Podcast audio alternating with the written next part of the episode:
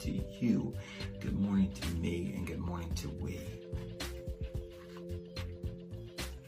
Oh, let's see what jewel we have today. Oh, this is what I planned. Number 304. You need you. I repeat that again. You need you. A lot of times we're like, hey, job needs me. The family needs me. My friends need me. My coworkers need me. Crap. My enemies need me because they'll die if they don't have nothing to talk about, if they can't talk about me. Well, guess what? You forgot to mention yourself. I didn't say make yourself self-centered and absorb all the good energy that comes around you because this is for me. No.